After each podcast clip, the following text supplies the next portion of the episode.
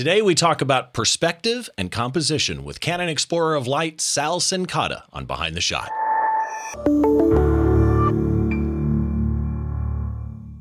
Hi, welcome to Behind the Shot. I'm Steve Brazill, your host. This is the show where we try and get inside the mind of great photographers by taking a closer look behind one of their shots from conception to completion and all those stories and challenges that happen in between. As always, a quick reminder you can get this podcast wherever you get your podcasts in either an audio or video format. That is, assuming that your podcatcher of choice supports video. If it doesn't, head over to the YouTube channel because the video is also put up there. You can get all the information about today's show and any show and all the links to subscribe over at behindtheshot.tv. Makes it easier for you. Also, YouTube tells me that a lot of you watching on YouTube are uh, not subscribed. So if you would head down, click the subscribe button, do the bell, do all of that type of stuff, I'd appreciate it. It makes it easy. That way you know when I release a new show or when I do one of the critique shows that I do with Don Komarechka. We just did one, in fact, the day before, a couple days before recording this show with uh, Andy Ihnatko that has been really popular. So you, again, you can head to YouTube to check that out.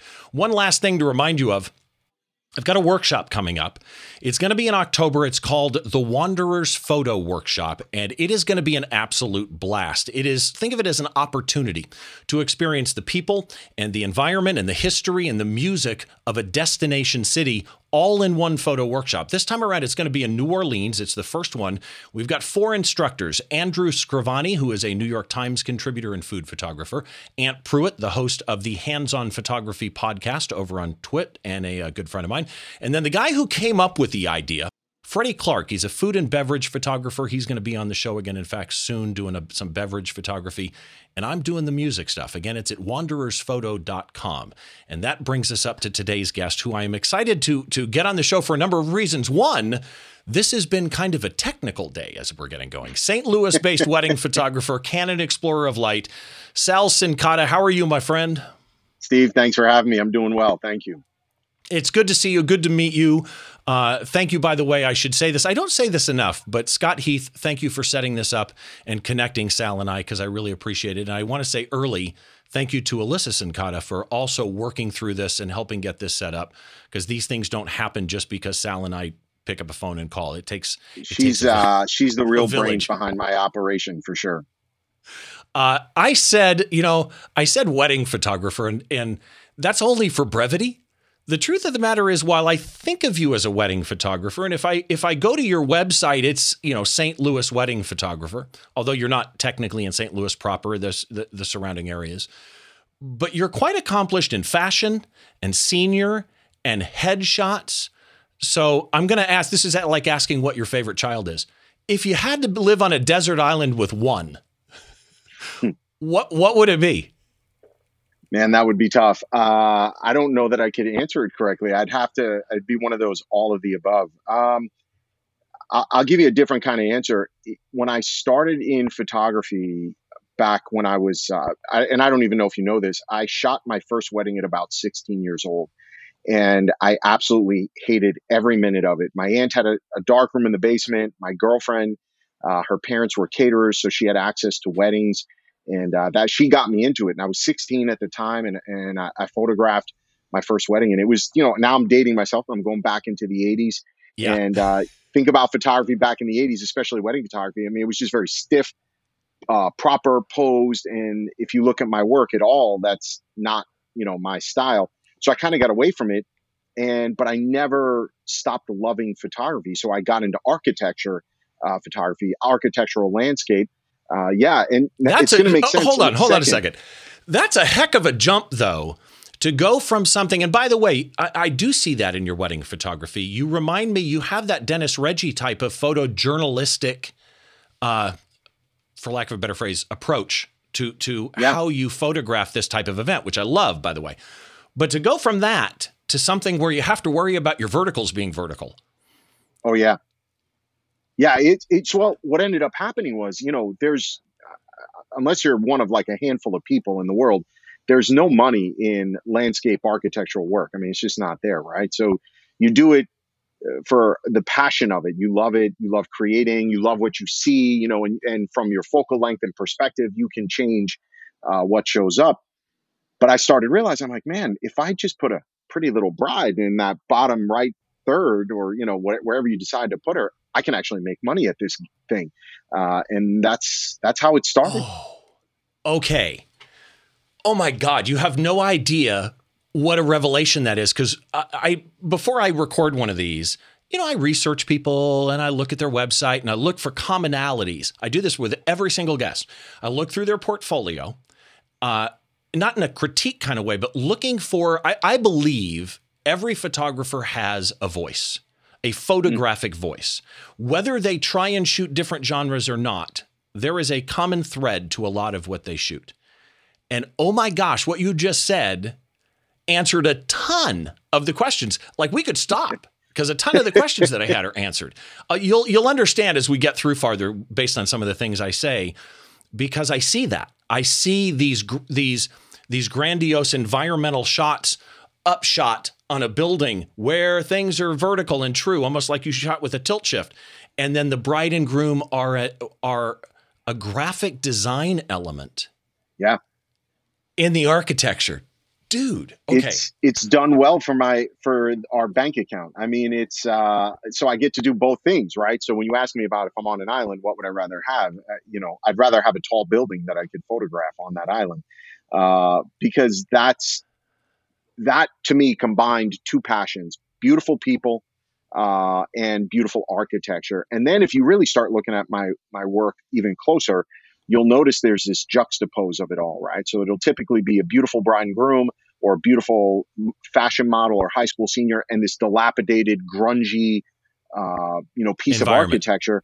And I love that because it really is this kind of old with the new, this ugly and beautiful, and seeing the beautiful in the ugly. Like there's just so much there, and See, that's that's what I love about photography. But what I love with this conversation already is one of the things, I don't know if you do this when you look at other photographers, but I wonder often how much of it is conscious and how much of it is subconscious. And for, I guess for that matter, how much of it is accidental, right? But because that happens with all of us. But knowing knowing that I've seen your portfolio and of all different genres, and knowing now how your mind works around it, this right here is the reason I do this show because it's it's, it's extremely enlightening and almost freeing from a creative point of view, which kind of takes you into the other areas that you're in. You're an educator, you're an author. Uh, I did not know this until I researched you and talked to Scott. You're the publisher of Shutter Magazine. Publishing, ba- based on what we just talked about, publishing a magazine is an interesting creative outlet, is it not? It is. Uh, I it's funny because I love, first of all, I failed uh, or nearly failed English all through high school.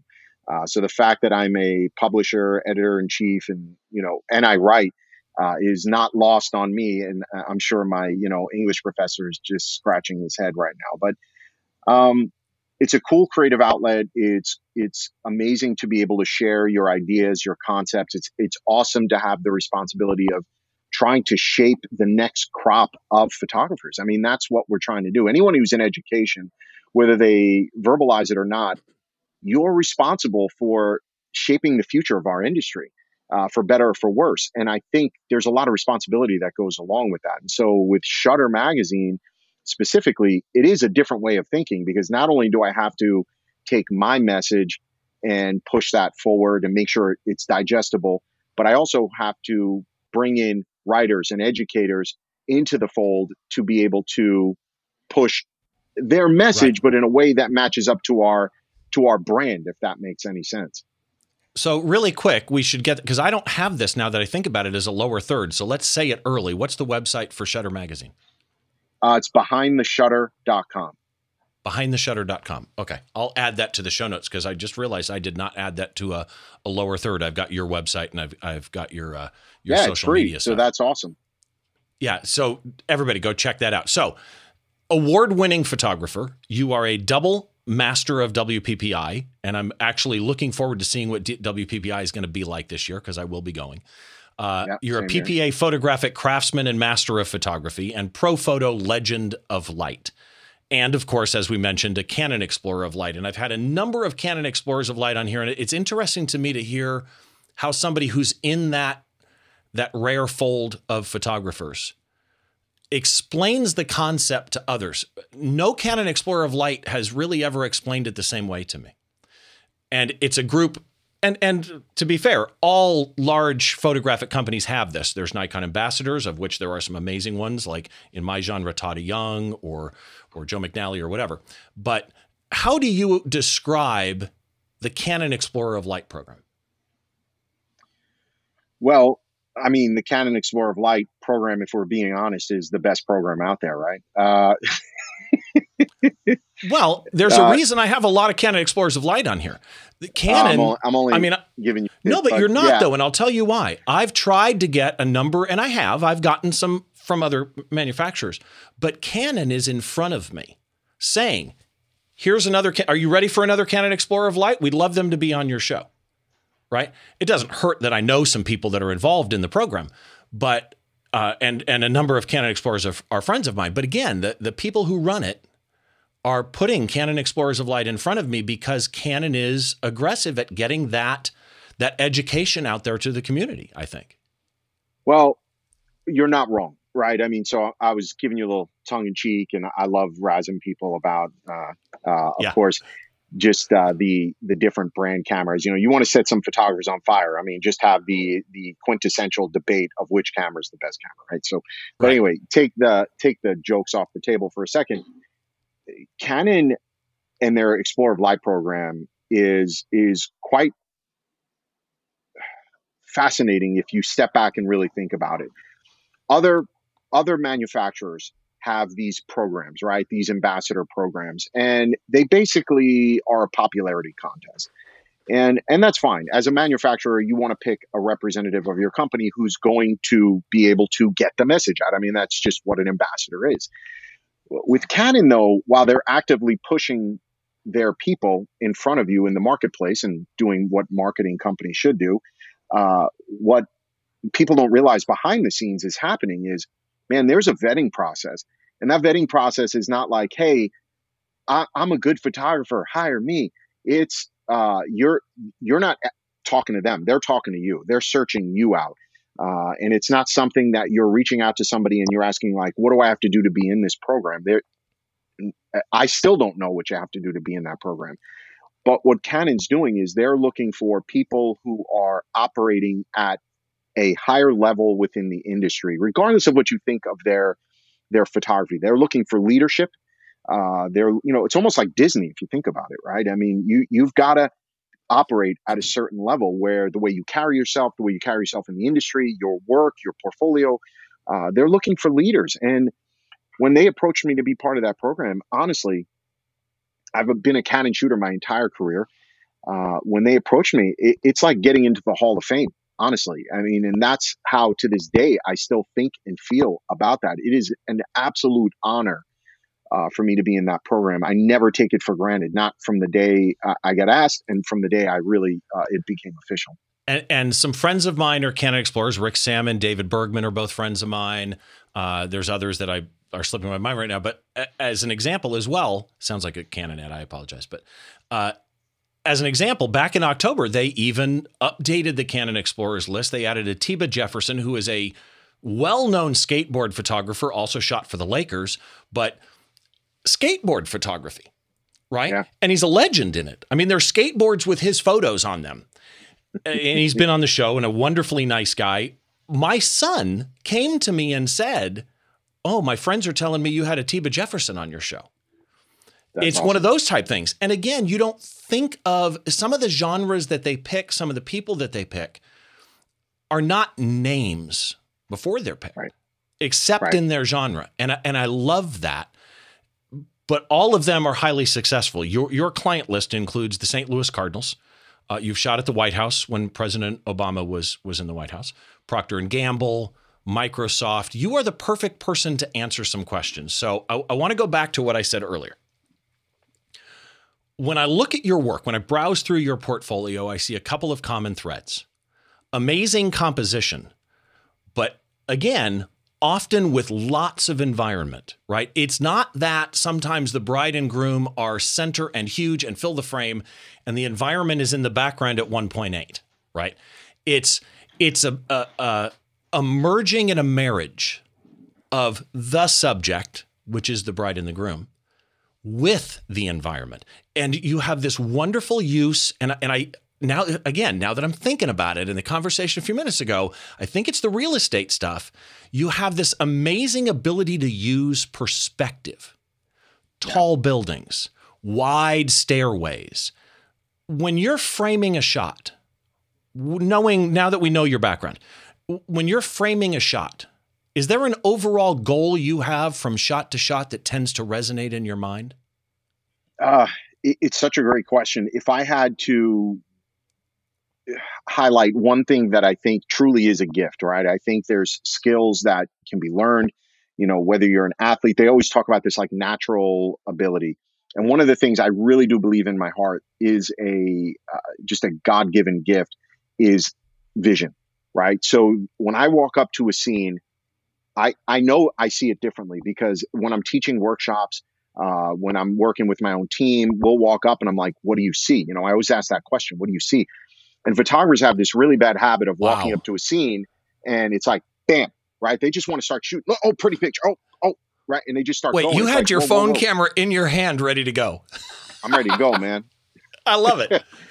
uh, so, you know, they always they they just go immediately and start shooting. I take a little bit of a different approach. When I walk up to a scene, I realize that the scene is as much about your primary subject, which is your bridegroom, your senior, your fashion model, the, the obvious, that's your primary, as it is your secondary element, right? And if you if you get really good, right, it's the tertiary elements that are in that scene. It can be it can be anything. It can be the additional traffic in the background. Uh, it can be this, you know, the compositional elements.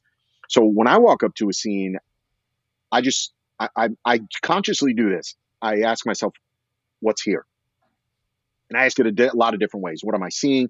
What's here? Where does my eye start? Where does my eye end? Before my camera ever comes up to my face. Interesting. Um, and so that gives me the ability to really have this symbiotic relationship between the subjects and put them where they belong. So even at, what I've learned over the years is even as I try and teach people this skill, they walk up to a scene and are like, okay, I got to take this big shot, you know, Sal said to, and the subject's in the wrong place. The architecture is not quite right, which to me signals they're not seeing it. It's not, it's not one with them. They're not seeing it organically.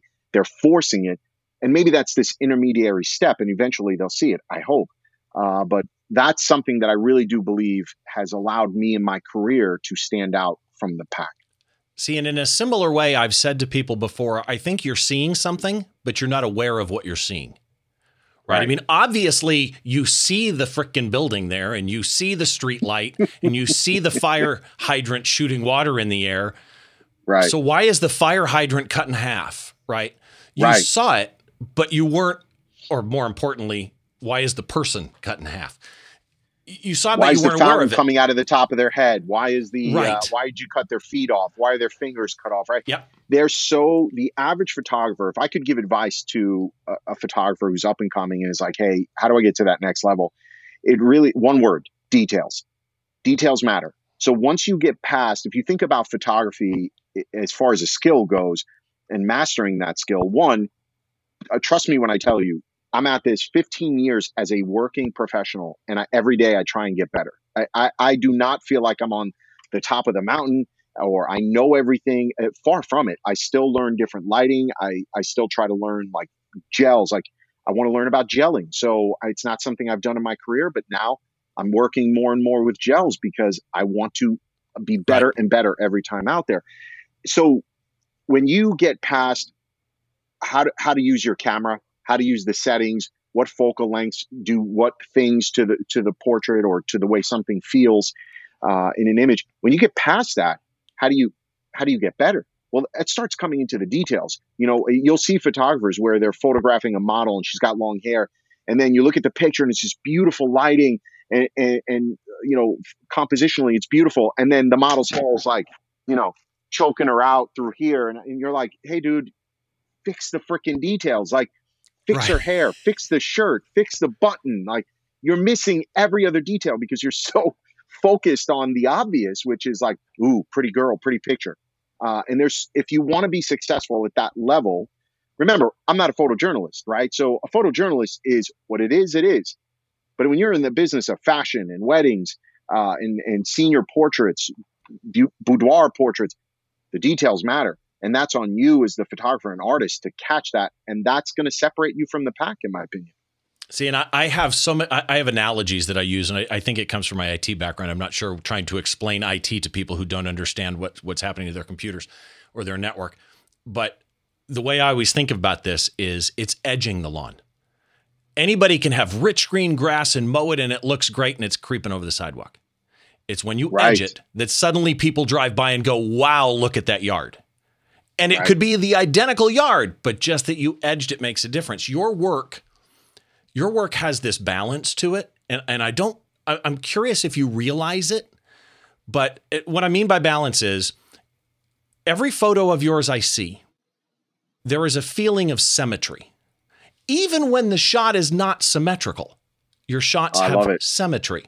It may be, it may be people balanced with a tree, or people balanced with a building, or people balanced within a staircase within a building. There's a shot I'm thinking of where it's a solid wall, but the staircase is almost a cutout in the wall stepping down, and where the bride and groom are within that. You are aware of that through the viewfinder, right? Yes. And I love okay. that you see it. That makes me even more excited because I see it. And I always hope that my clients or anybody who's viewing or consuming my images sees it. Sometimes I'm like, am I the only one who sees it? Because I I can nerd out on that stuff all day, right? The uh, the the. But doesn't but doesn't it make a difference? I mean, and the thing is, the thing is, when I see that in your work, it takes me as a viewer, right? As, as a fan of photography, it takes me to a different level of seeing the shot. And you do a lot of that in the shot we're going to talk about today. And so before I bring up the shot, just to remind everybody, if you go to behindtheshot.tv and you find this episode, uh, there is a blog post. It shows all. It, it shows the picture we're going to talk about, but it also has a small gallery of Sal's work. And I wrote a little blog post about Sal that most likely my wife spell checked. And so if I miss something, it's on me.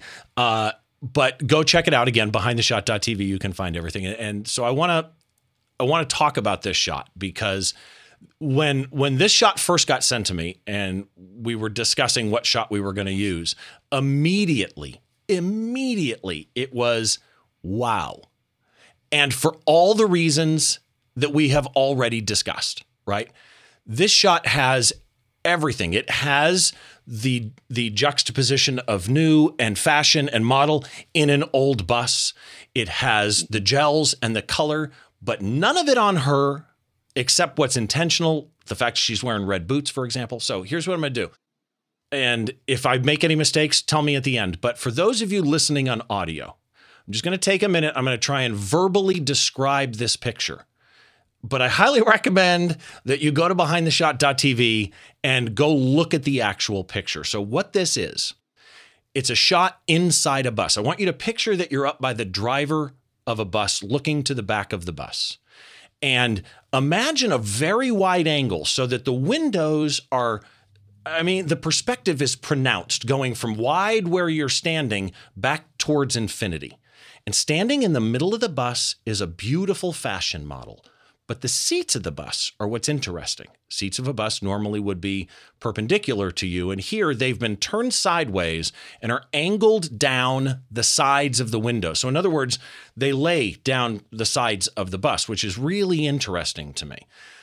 And again, very, very wide angle, but the perspective is what does it. And behind the model, there is a bright, solid red light dead center in the back of the bus. And when I say none of that red is spilling, and by the way, it fills the bus with red. When I say that it's not spilling on the bride, the bride appears to be lit, very controlled with a standard flash, no gel, or at least no colored gel. It appears as though the flash is camera right. And again, no spill of the red on her. Her right hand is on her hip, not her left hand, separated from her waist, giving you the, the, the ability. We critiqued a shot on the critique show the other day that had this issue. By separating the arm, you get the waist, you get the beauty of the model. She's looking straight down the barrel of the lens. And what's interesting here also is the lens is not eye height to her. the lens feels like her waist is center frame. So the lens feels as though it's lower but shooting straight at her, which makes her look like she's almost touching the roof of the bus. And I love this touch, and I'm dying to know if it's artificial or not. Her reflection comes at you from where she's standing. And, and it took me a while to see this, but through the windows, through the red light, you can see the buildings outside. And over all of this, and again, oh, let me say this again the symmetry, we talked about this before, the symmetry in here is absolutely amazing. Even where the, the, the bus seats left and right, how much of the ones you see cut off at the left and right bottom corners is identical. Like it's perfectly symmetrical, right? And over the top of all of this is a painterly brush texture. Really, honestly, there is so much visual stimulation going on here. Uh, did I miss anything that I should have gotten? No, I love it. I love everything you're saying and everything you're seeing. Um, and uh, you see exactly what I saw when I was uh, making this. And so the reflection up above her is not artificial. Uh, that was really? not done in uh, Photoshop. Yeah, the city uh, through the windows is also not artificial. Um, I have to ask you then on the reflection. I have to ask you on the reflection because here's here's what would happen in my head. Red light behind her would cause a shadow that which is on the ground for her. And by the way, again, her boots are red. She's totally normal color, no red on her. It would cause a shadow on the ground and probably a shadow on the ceiling, but it's not just a shadow. And I would think that the light, which again appears camera right, lighting her face, um, there's something on the left. I don't know, reflectors, but I would think that would wash that out on the ceiling.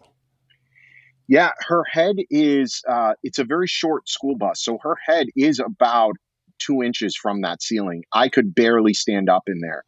Uh, really? So it's been so it's not mod- just yeah, perspective mod- on that it is perspective. I'm down on one knee, so you're you're correct there. I'm down on one knee.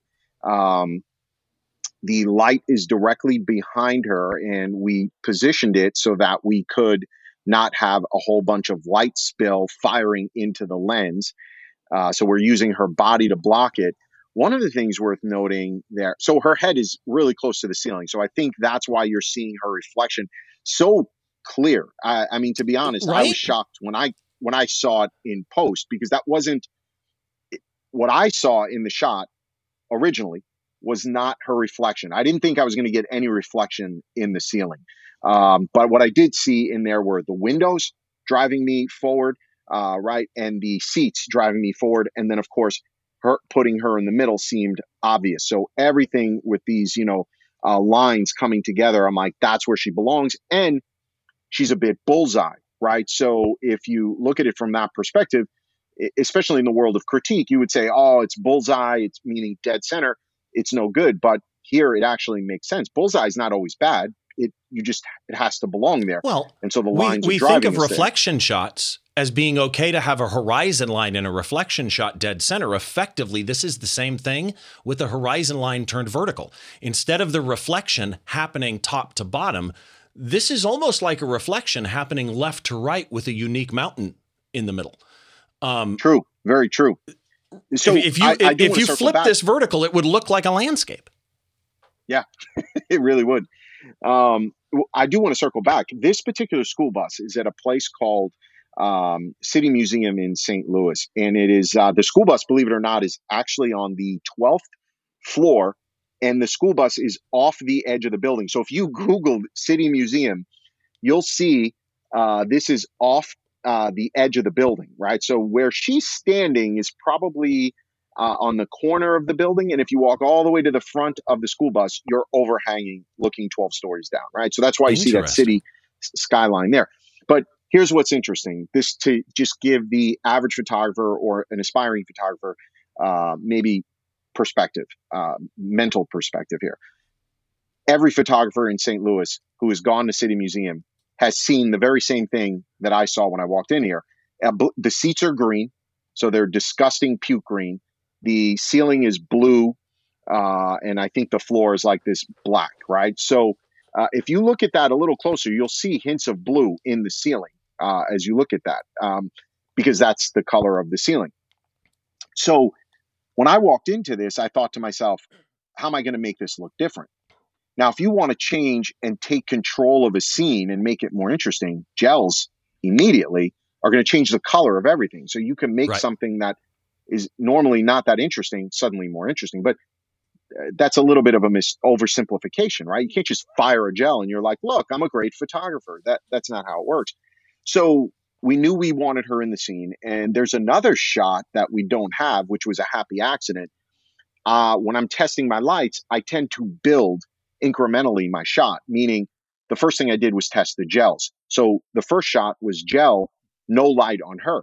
And I had this insane silhouette of her with no light on her face. And I'm and it looked very Batmanish, right? And I'm like, whoa. So we we nailed that shot. Maybe we could come back and talk about that on another another episode. But it, it's it's also equally as amazing. So then I knew we were onto something, but of course I needed to get main light on her as well. So where am I going to put it? If I put it straight on, uh, that's not going to necessarily look right. So it's off camera right, very controlled lighting uh, to fill her face and body. And it, it's not quite Rembrandt, but it's you could see if you look at the shadow on her nose, it's obviously coming off camera right. Where so when you say it's camera right, is it is it uh, speed light? Is it a strobe? Is it softbox, strip box? What do you what do you have on it? No, this is a Profoto B10 uh, or B10 Plus. Okay. I can't remember which one it was uh, and it's in a and it's in a softbox. And uh, I'm going off the top of my head. I believe it's an oct- a small octabox, right? So a very small okay. Light so you were able to feather it where you wanted it, then. Correct. Uh, well, hold on, hold on. Let me let me to do that. Let me go deeper on that. Why is there no flash on the seats to her left? So what we're doing is feathering it to our to our left. At a I shadow, yeah, to uh, the camera left. So if you look at the shadow there, um, you're seeing th- that that angle, and I'm trying to explain it with what everybody's looking at, right? Uh, what you're seeing is that this shadow is almost straight on, but it's just a little bit off, right? So there's not going right. to be a whole lot of spill filling the whole thing, and it's about power settings, right? You don't want to. If I overpower this, I'm going to have light spilling everywhere in this container. So that red light coming at us is very, very bright uh, compared to, the, I mean, look, it's filling the entire school bus. So we just need enough light to come back this way where yeah. she's got no light on her, right? It's, bl- it's black. And this technique, by the way, is something I do on my outdoor shots. So if you ever look at some of my dark and dramatic shots, the technique is the identical same. The what we do in camera is darken uh, is darken the overall scene on camera. So the camera exposes for the scene. When you do that, when the camera exposes for the scene, there's no light on your subject's face. It's always going to be black. So that's where flash comes in. A lot of mistakes I see photographers make is trying to overpower the sun with flash. And it's very difficult to do. I mean, you need heavy duty lighting out right. there. And look, we're not out there traveling with 3,000 watts of power. This isn't a Hollywood set, right? Where we're we're rolling out that kind of power. I'm rolling around with a 200 watts, you know, 150 watts, something like that, light in my hand. So the only way it works is not by overpowering the light; it's by filling. So in order to fill, you have to make sure that their face has no shadow coming in or cross light coming in, right? Because you'll never overpower that. So that's why it looks the way the way it looks, and it's a staple of all my work. I mean, you can look at 90% of my work, it's shot the exact same way, except this one had gel on it. And so, a couple of really interesting things because I looked up the EXIF data on this. And unless for some reason the EXIF data is wrong, uh, F8 makes total sense to me, right? Sweet spot, you get just the right. Okay, I got that. ISO 100 because you got a super powerful light and you're just kissing it with a little bit of fill. One one hundredth of a second, she's posed perfectly fine. This is 11 millimeters from the Canon. By the way, if I'm not mistaken, it was a 5D Mark IV according to EXIF, but this is the 11 to 24 f4, which is one of the sharpest lenses I've ever played with. I don't own one, but it's a beautiful lens, and it shot at 11 millimeters, which is really fascinating because 11 millimeters, right? And yet, this almost looks rectilinear. Did you yeah, have well, to correct a lot of the lines? No, so this is another there's been some lens correction right but no matter what you do if you shoot it wrong and i'll expand on that in a second uh, you're going to skew everything, right? So, with a lot of photographers will make this mistake with both architecture and uh, humans when they get that wide angle lens, right? So they'll get that wide angle lens and they love it because suddenly you could see everything. Um, but everything has a weird skew to it, and some photographers like that, right? I, I always say season to taste, man. It's your it's your image. Don't let don't let anybody right. tell you like, you know, oh, that it, that's wrong. Man, shut up. Let, and subject matters. I mean, a, a, guitarist sticking their foot in your face as they're playing can be great in a fisheye. I mean, yeah. I mean, it's it, it is what it is, right? So I never really get hung up on that. It's about whether it's visually pleasing or not. For my style of work, I know that if I let that subject get closer to the edge, uh, it's not going to quite look right. So what I tend to do is when I use that 1124, I will shoot them bullseye. And what that allows me to do is zoom in past the skew. Right. Does that right. make sense? Yep. Yeah, that makes total sense. and sense. now with these cameras being, you know, 30, 40, 50 megapixel, you you zoom, you're just coming in a couple of inches. It, it's no big deal. Well, and because she's not distorted at all, and even with a fisheye, if you stick something dead center, it's going to have less effect than than if you're at the edges. Right. EXIF data showed you were manual white balance. Is that normal for you?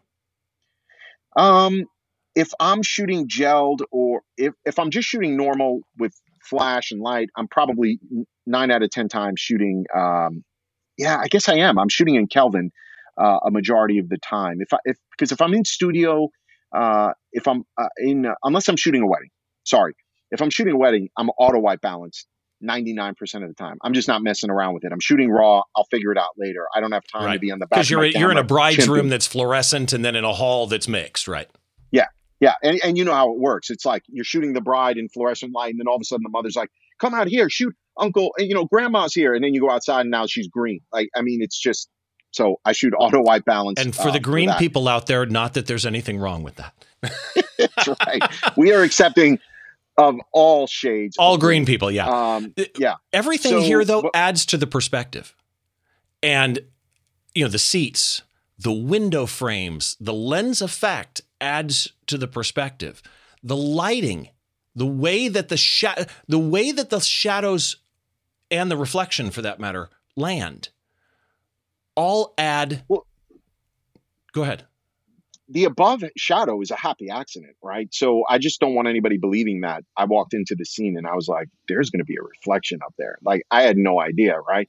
Uh, but it's a good accident. Like sometimes it's better. Well, but you knew it in than, camera, though, right? Accident or not, you yeah, saw it camera, that day. That's right. I saw it immediately, and I was, and all of us had the same reaction. All of us were like, "Whoa!" And then, of course, you know, you just start getting more and more creative, but start honing in on the details. Right? Even the pose, I think, is strong and matches uh, the scene. Right?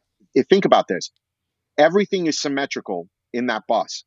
She is not symmetrical she's asymmetrical. That was not that was not an accident. That was me, the way I'm posing her. And then it gets even into more detail there. Notice on camera right arm, the arm that is against her body, there is a subtle little gap where you're seeing red peek through. Again, not an accident and not the model. That was specifically directed by me after I took a test shot and this is this is very important if you're a photographer. You could get caught up in the scene and be like looking back at camera and be like this is amazing. We nailed it. And then you get back we've all been there. You look in lightroom or whatever your tool is and you're going right? If her arm stayed flush against her body i would have made her look three or four inches wider in her waist right. than she really is. And so i caught that. And this is what i'm saying to aspiring photographers. Take a test shot check the back of your camera. Look for what's wrong. The best piece of advice I can give any photographer out there is ask yourself what's wrong. And if you look at your image and there's nothing wrong, you're full of because that means you're not getting it. There's something wrong in every single one of our pictures, including myself. So I always look at the back of my camera and I go, what's wrong? Doesn't mean I always find everything that's wrong. Doesn't mean I don't make mistakes anymore. But if you have that mindset, or that it's even fixable yourself, on on site, Right. It, but at least I know what's wrong and I go, okay, I can fix that or I can't fix that. And that's how you start catching things like hair, fingertips, joints that you're cutting off, expression, light placement, right? Just because the scene is balanced right. If she starts looking right? If you if you take her and she decides she's going to turn her chin camera left, right towards her uh, uh, her arm that's on her hip. If she starts looking that way, now lighting goes from short light to broad light. Now, right. that's not the effect I want. I'm making her look bigger. Her head becomes a lot more uh, intrusive um, and not as strong. I decided to take a knee so that she was my hero in the image. I wanted her to be larger in frame and have this kind of like badass look. Well, that's not going to be done shooting top down. That's got to be done shooting up, right? Uh, so all these things are going through my head before I ever click that button. See, and and I mentioned at the very beginning the the her right arm hand on the hip, leaving space so that you can see the waist and see the body. And I, I commented that in the critique show I did with Don Komarechka recently, we had a shot like that where we talked about the arm was laying across the body and and the wherewithal on on set, as it were, to say, I don't care if it's a hair. I just want to see space between the arm. It doesn't, everybody assumes that means, you know, pop the right, elbow out. Right. And it doesn't have it's to be very just subtle. Move, just lower a hip and it pulls the body away from an arm that's dragging straight. So when you do get back and you bring this thing up, obviously you would have done basic lens correction. You added the texture, that's clear. I'm assuming you did a crop uh, on yep. it. Uh, what software do you use? Lightroom and Photoshop. Uh, okay. I know there's a lot of people who are moving over to you know Capture One, which is a uh, incredible tool. But um, if you're, I like Capture One uh, for editing. If I'm editing one image, two images, Capture One when it comes to like volume workflow of any sort, the tool's just not there. I mean, we uh, we own a post production. I own a post production company called uh, Evolve Edits that does all my uh, work. But it, we actually have 500 customers around the world who are professional photographers who send their work to us to do everything from color correction to full retouching. So we tried Capture One, which is where I'm going with this. We tried it in a high volume workflow, and it just the tool couldn't keep up. And we were working with their engineers uh, and they, we wanted to move to Capture One as an organization, and they wanted us to move over. Uh, it just couldn't keep up with the the, right. the volume of like you know a wedding of two thousand images. Forget it. It's just not there.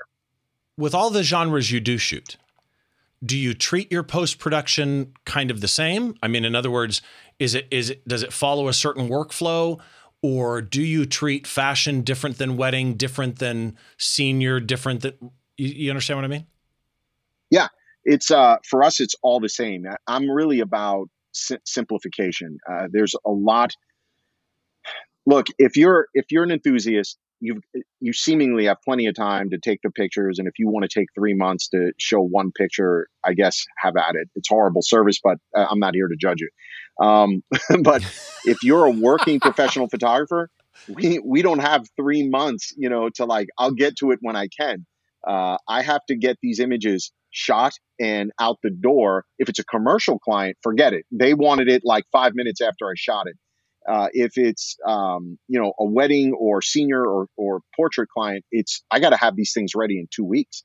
Uh, uh, you know, so and then with the you know you've got social media and all these things that are nagging at you. It, it's just the workflow should be simple, right? Keep your workflow simple. Don't let the tech uh, bog you down. Tech. Here's always been my philosophy. Tech should never get in the way of the shot. So a lot of photographers, again, I watch them because we, I teach them and I see them in workshops. They can't get out of their own way. So they're, they're sitting there shooting. They see something. They, they want to capture it. And then they're dicking around with lenses. Then they're, you know, dicking around with their flash and, and, you know, moving it around. And then it's not working correctly because they didn't switch their batteries or it's not working correctly because the the frequencies, you know, it, it's like, hey man, you know, you get what you pay for. Invest in good lighting, invest in good camera equipment, uh, and stop trying to cut corners and think you're going to be, you know, a, a magician. Like it just doesn't work that way. So most of my work, even in the field, has just been simplified because I want to be able to walk onto a scene, and we highlighted this in the very beginning.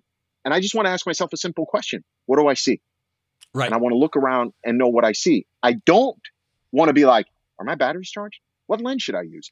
Uh, is it, you know, it, it, should I use a red gel or a green gel? Where are my gels? You know, and, and where's the rubber bands that I'm going to use to the gaff tape to, uh, for sake, like it, you're there to create the tech should support the shot, not hinder the shot. No, I totally agree. Totally agree. Good full circle too. So quick and speed I'm round. And I'm so sorry. I've got, I, you know, I'm a native New Yorker. I got a potty mouth, so I, I, I apologize if you got to bleep me out of this. That's fine. I do it all the time. I have no problem doing it. Uh, and and there's times that I've wanted to just mark because with Apple you got to mark it and all that. There's times I've gone, I just want to leave it because it adds to the conversation in many ways. I mean, really, words words used properly add effect. I mean, there's no question about it. So, quick speed round. what is your top wedding or fashion photography tip? First thing that comes to your head. Oh my God. Uh, top wedding photography tip details matter. Focus on the details uh, and uh, stop getting stuck behind the equipment. You're in the people business. Operate, work with people. Yeah. And see, I DJ'd weddings for 18 years. So uh, I'm used to the environment, and, and people don't understand how much of it is just smiling at the right person. That's right. What is your what is your top posing tip? Mm. Posing tip: If they look uncomfortable, they are uncomfortable. Don't take the shot. Work with your clients and get them to loosen up. You got to find a way to loosen them up. And what I do is, if I see them look awkward or feel awkward, all you got to do is look at their face. Don't look at their bodies. Look at their face, and they will tell you everything you need to know about that pose. Okay. Uh, top location scouting tip because I would have never thought to shoot in a bus. So, what's your top yeah. location scout tip? Uh, the uglier, the better. Look for uh, dilapidated, I- interesting landscape. Look for character. That's what you're looking for. Uh, or else you might as well go into a studio and just shoot everything on a white wall, right? I mean, you get a cyc wall and it'll all look the same. So for me, I'm looking for character in the background and interesting elements. Okay. Uh, do you prioritize shutter or aperture most of the time? Oh, 100% aperture. Okay. Uh, that was an easy one. Is there an app you can't live without, like a phone app? Uh, phone app. Does it have to be photography? No. The phone app I cannot live without right now is TikTok. I'm addicted to TikTok. I don't. I, am almost embarrassed to say this. Right. No. On, their system works, camera. man. It works. Uh, yeah. Okay. Uh, for focus, back button focus or half a shutter press? If I see you back button focus, I'm going to punch you in the face. Ooh. And we were doing so good. almost every Listen, live in in my defense, almost every live music photographer that I know does back button focus. If you are here's where here's where the difference is. If you are a uh, photojournalist, you tend to be a back button fo- focused person. Yeah. And it makes sense why you're doing that. But if you're in my business, uh, my side of the the same business, if you will, is I need tack sharp, right? And what's going to end up happening is that delay between hitting the back button, hitting the front forward as the bride's walking down the aisle, and you're shooting at a 50th of a second, a 60th of a second, that blur, which will look good in any kind of photojournalistic environment, that blur is going to be unacceptable for a uh, uh, for a wedding. So I tend not to do it. So I, okay. I, jump on my students when I see them doing it, but I get a lot okay. of heat from them back because they don't like my way either. We'll have a drink sometime and have that conversation. Uh, what's your of all the nine million composition rules people quote? What's your favorite composition rule? Uh, man, that's like I think I don't think you could have stumped me with a better question. Um, thirds. I think the rule of thirds for me uh, tends to be uh, one of the strongest rules I, I, work with most of the time. I mean, of course, there's there's many other rules, but the rule of thirds it's interesting because I do it in different ways, right? So rule of third, everybody just thinks, well, you can put them off in the right corner or the left corner, right? And that's yes, rule of thirds right. in its most rudimentary form, I think. But what I like to do is just something a little bit different. Imagine a vertical shot uh, where you now put your subject in that bottom third. I mean, that becomes a little bit uh, interesting, right? Which so you, you do behind an, them and you do that an awful lot. And I would say it's actually, I would have guessed you would have said rule of thirds, which is my favorite as well. And for me, it's not just putting them in a corner. For me, where I've got musicians with with guitars or cymbals or whatever, it's playing with where that rule of thirds splits them in relation to the end of the scene. I mean, it's you don't just set somebody centered on a on a intersection, right? Sometimes right. then you've got some instrument hanging over or a veil sticking out. That balance to me is is uh, amazing. So, last question: Is there a photographer, or who is a photographer, or an artist for that matter, that people may not know about and they should? Mm. I don't know anybody that uh, that I could name. I don't follow photographers. I think this is a better answer to the question. I actually pay little to no attention to other photographers, uh, not because um, not because I think I'm I'm better than them at all. Actually, because I don't want to feel inferior to them. Uh, it, because there's so many amazing photographers out there. I don't want my style to be influenced by other photographers. Instead, right. I look to Hollywood, believe it or not. So most of my inspiration comes from Hollywood. And uh, you know, when you when you think about like Hollywood movies, uh, it, I'm not talking about purely the frame up of any given shot. I, I'm I'm talking about the frame up of a shot. I'm talking about the angles that they choose. I'm talking about the focal length they choose. But I'm also talking about the post production. You know, my style of photography is very cinematic. Uh, it's very different. Yeah, it is. And I, I try to make sure that I, I don't look to uh, active photographers. But I will tell you something else. Uh, something I did, and this the question just made me think of this. When I was coming up, and I was, tr- it took me, it took me a good five years to find my style. If you if you're a photographer watching this, you know exactly what I'm talking about. You're you, you don't know what your style is. You, you're struggling to figure it out because one client might want one style, another client might want another style, and you're stuck in the middle trying to figure out what is the right style. I can tell you the minute I figured my style out, my cl- the right client started fi- finding me. I, I will tell you that.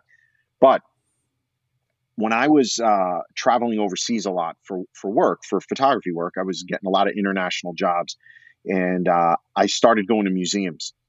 And when I started going to museums and looking at uh, like Renaissance paintings, uh, and th- and just all the, the not only the, the composition, right? You got to remember they didn't have a camera, so everything, and they didn't those, have a Profoto B10. Yeah, exactly. So everything you should do every if I encourage everybody who's a photographer to do something like this. Everything in those pictures, right, has been placed there by design. So that's a little bit different, right? You walk up to a scene and if there's no roof on a building or there's no door or there's no window, it's just not there. But for these guys, they had to decide what window was there, what what human was there. They had to decide who was in darkness, who was in shadow and these things carry other meanings, right? So, you know, if it's during that period, whether it's the Crusades or anything like that, being in darkness meant something completely different than you and I going, well, there's just no light in that corner. No, it right. actually meant something, right? Uh, so, darkness and light and good versus evil. And so, when you sit down and you actually start doing like art appreciation and you really pay attention, that's where I actually learned my style of dark and light. So, I realized that by making the subject the brightest part of the image, that's where your eye will always go. And so, again, now if you go back and look at some of my work, you'll notice that the architecture is typically inherently darker than my primary yes. subject. That is not an accident. That is a conscious decision uh, in the way I shoot and the way we edit our images. But I got that from going to look at uh, art in museums. And such a great tip.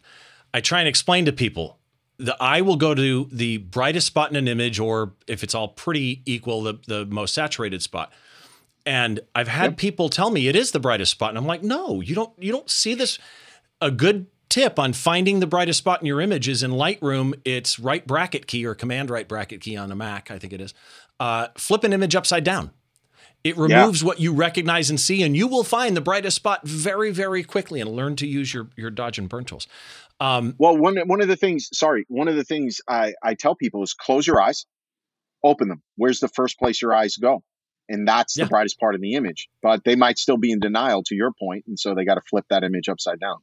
I've had people tell me the bright is the the brightest spot, and I look at it and yeah. go, well, if you're talking her abdomen on her white dress, yes, right, right, exactly. But that's brighter yeah. than her that, face. And is that where you want me to look? You want me staring at her abdomen? Yeah, and I, it, I see it all the time, and I've had people literally fight with me, going, "It's not," and and I will. I've had people for fun. I've dragged an eyedropper over parts of an image to go. Now, do you see? Now, do you understand? Yeah. Uh, yeah. It's amazing, but it's those little things. It's again, it circles right back to the beginning. Details. It's all about the details. Uh, Sal Cincotta, thank you so much for doing this. I have, as we've been doing this show, those of you watching on video, I've had lower thirds popping up giving social media and giving Sal's website. But just so that people on the audio version can hear it, what's your website? It is salcincotta.com, S A L C I N C O T T A.com. And that's uh, Instagram, Facebook. You can follow us there. Uh, and Steve, I hope you don't mind. I want to uh, plug. We have a photography conference. Plug everything you can. $99. Yeah, it's only $99. It's called Shutterfest. Uh, it's a hands-on photography conference, so a lot different than the other conferences that are out there.